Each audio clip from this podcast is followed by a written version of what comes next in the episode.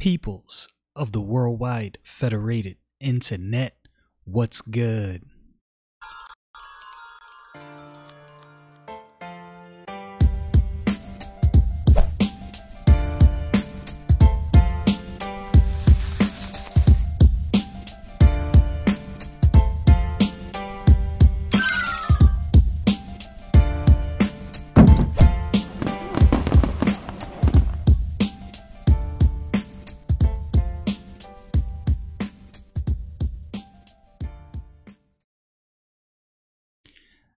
There are many things sometimes that you have to revisit. Today is going to be a um, shorter video, maybe. Um, I'm going to read some verses. I'm going to revisit what I consider to be a simple Bible topic.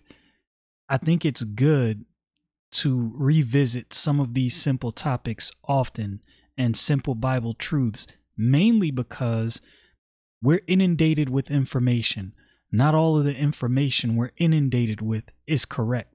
Sometimes we might receive information or might hear something said that seems so right. This has happened to me before. Someone has said something or espoused that the Bible teaches or says something, and they quote a verse and they may miss something in that verse. Or maybe they focus or hyper focus on something that the verse really didn't make the subject. But because you don't go back to the verse or you don't memorize the verse or the context, you accept what they say and think, well, yeah, you know what?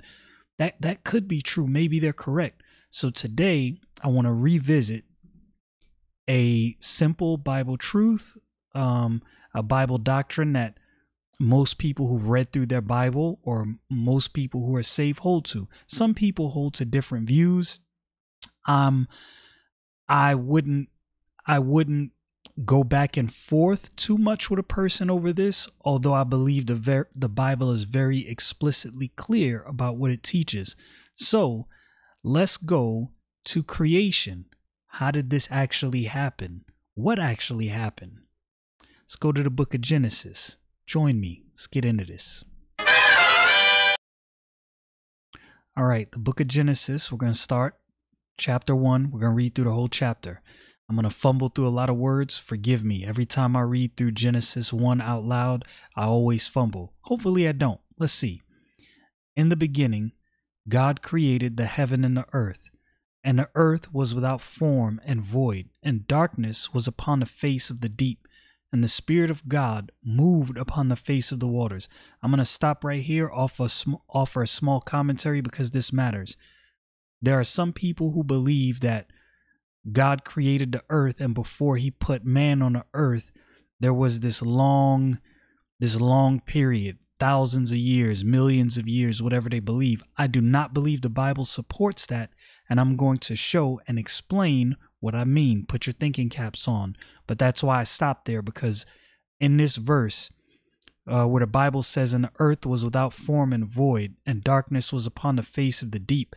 Some say that that this was a um, million, thousand, whatever, you know, period. All right. And the Spirit of God moved upon the face of the waters. And God said, let there be light. And there was light. And God saw the light, that it was good. And God divided the light from the darkness. And God called the light day, and the darkness he called night. And the evening and the morning were the first day. Now that's very important. The evening and the morning were the first day. This is one day. One day. The evening and the morning. So this is not some long period in this in this span of separating the dark from the light. Now, this is going to come into play even later when I when I express why I believe the Bible doesn't teach in that verse where it said the earth was without form and void, that there was this long drawn out period between uh, between that and the the end of God's creation work. All right. Um, where was I at? All that talking lost my place. All right. Verse six. And God said, let there be a firmament in the midst of the waters, and let it divide the waters from the waters. And God made the firmament, and God divided the waters which were under the firmament from the waters which were above the firmament. And it was so. And God called the firmament heaven, and the evening and the morning were the second day, day number two. And God said, let the waters under the heaven be gathered together unto one place, and and let the dry land appear. And it was so. And God called the dry land earth, and the gathering together of the water called he seas. And God saw that it was good. And God said, let there let the earth bring forth grass, the herb yielding seed, and the fruit tree yielding fruit after his kind, whose seed is in itself upon the earth. And it was so. And the earth and and the earth brought forth grass, and herb yielding seed, and his kind, and the tree yielding fruit, whose seed was in itself after his kind. And God saw that it was good. And the evening and the morning were the third day. Let me move this down so I can see. Mm. All right, where was I at? Um, I was uh, fruit and seed, and it was good. Kind. Third day. Okay, verse fourteen. And God said, let there be lights in the firmament of the heaven to divide the day from the night, and let them be for signs and for seasons and for days and years, and let them be for lights in the firmament of the heaven to give light upon the earth. And it was so. And God made the two great lights, the greater light to rule the day, and the lesser night to rule the light. And he made the stars also. And God set them in the firmament of the heaven to give light upon the earth, and to rule over the day and over the night, and to divide the light from the darkness. And God saw that it was good. And the evening and the morning were the fourth day. And God said, let the waters bring forth abundantly the moving creature that hath life, and fowl that may fly above the earth in the open firmament of heaven.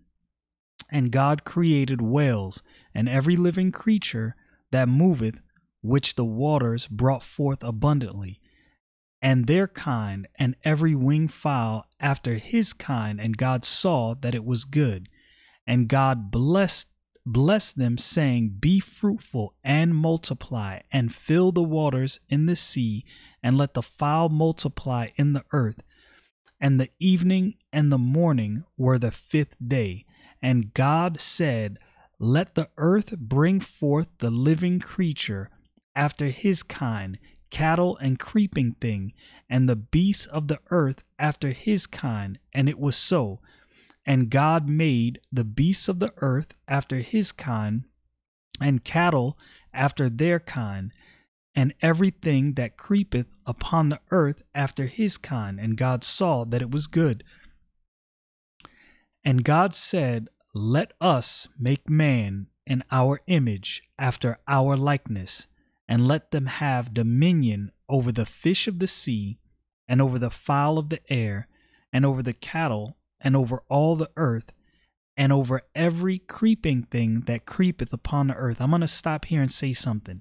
In the book of Exodus, chapter twenty, we see that God gives a warning of, of making any graven images, anything made with the hands of man to uh, um, um, to worship, uh, uh, making an image. As a matter of fact, let me go to it, because I don't want to I don't want to misquote it. Um, just I'm gonna just remember that I'm in Genesis one, and I'm stopping on verse twenty-six. So I'm gonna go to the book of Exodus, chapter twenty, and I'm gonna connect this thought here in a second. So. Um, let me see. And God spake all these words, saying, I'm the Lord thy God, which have brought thee out of the land of Egypt, out of the house of bondage. Thou shalt have no other gods before me. Thou shalt not make unto thee any graven image or any likeness of anything that is in heaven above, or that is in earth beneath, or that is in the water under the earth. Thou shalt not bow down thyself to them, nor serve them. For I, the Lord thy God, am a jealous God, visiting the iniquity of the fathers upon the children unto the third and fourth generation of them that hate me. So we're not to make any graven image of, of anything on earth and bow the knee before these things as though they are God. Now I want you to notice something back in the in the book of Genesis, chapter chapter one, verse twenty-six. Now listen to this and pay attention. And God said, let us, who's that us? Answer that question. Make man in our image, after our likeness, and let them have dominion over the fish of the sea, and over the fowl of the air, and over the cattle, and over all the earth, and over every creeping thing that creepeth upon the earth. God has dominion over all, has power over all. God created man in his image, in his likeness. God told the children of Israel in Exodus twenty not to make any graven image of anything on this earth and bow before it. He is the Lord your God. You worship nothing else but God. What's so interesting to me here, and, and what I, I love, I love the, the, the intricacy of God's word. God created man in his image. Let that sink in. I know that probably doesn't connect for you how it connects for me, but just read those, read that verse a couple times and go back to the book of Exodus chapter twenty, and, and you'll make the connection. God made man in his image. We are, as some, as some call, call it, image bearers of God. God created something in his image for us to see, and that is man. It is not man that is supposed to create something to represent God. We have not seen God, but God created us in his image and his likeness. So God, verse twenty-seven, so God created man in his own image, and the image of God created he him, male and female created he them. And God blessed them, and God said unto them, be fruitful and multiply and replenish the earth and subdue it, and have dominion over the fish of the sea, and over the fowl of the air, and over every living thing that moveth upon the earth. God gave man dominion over the earth.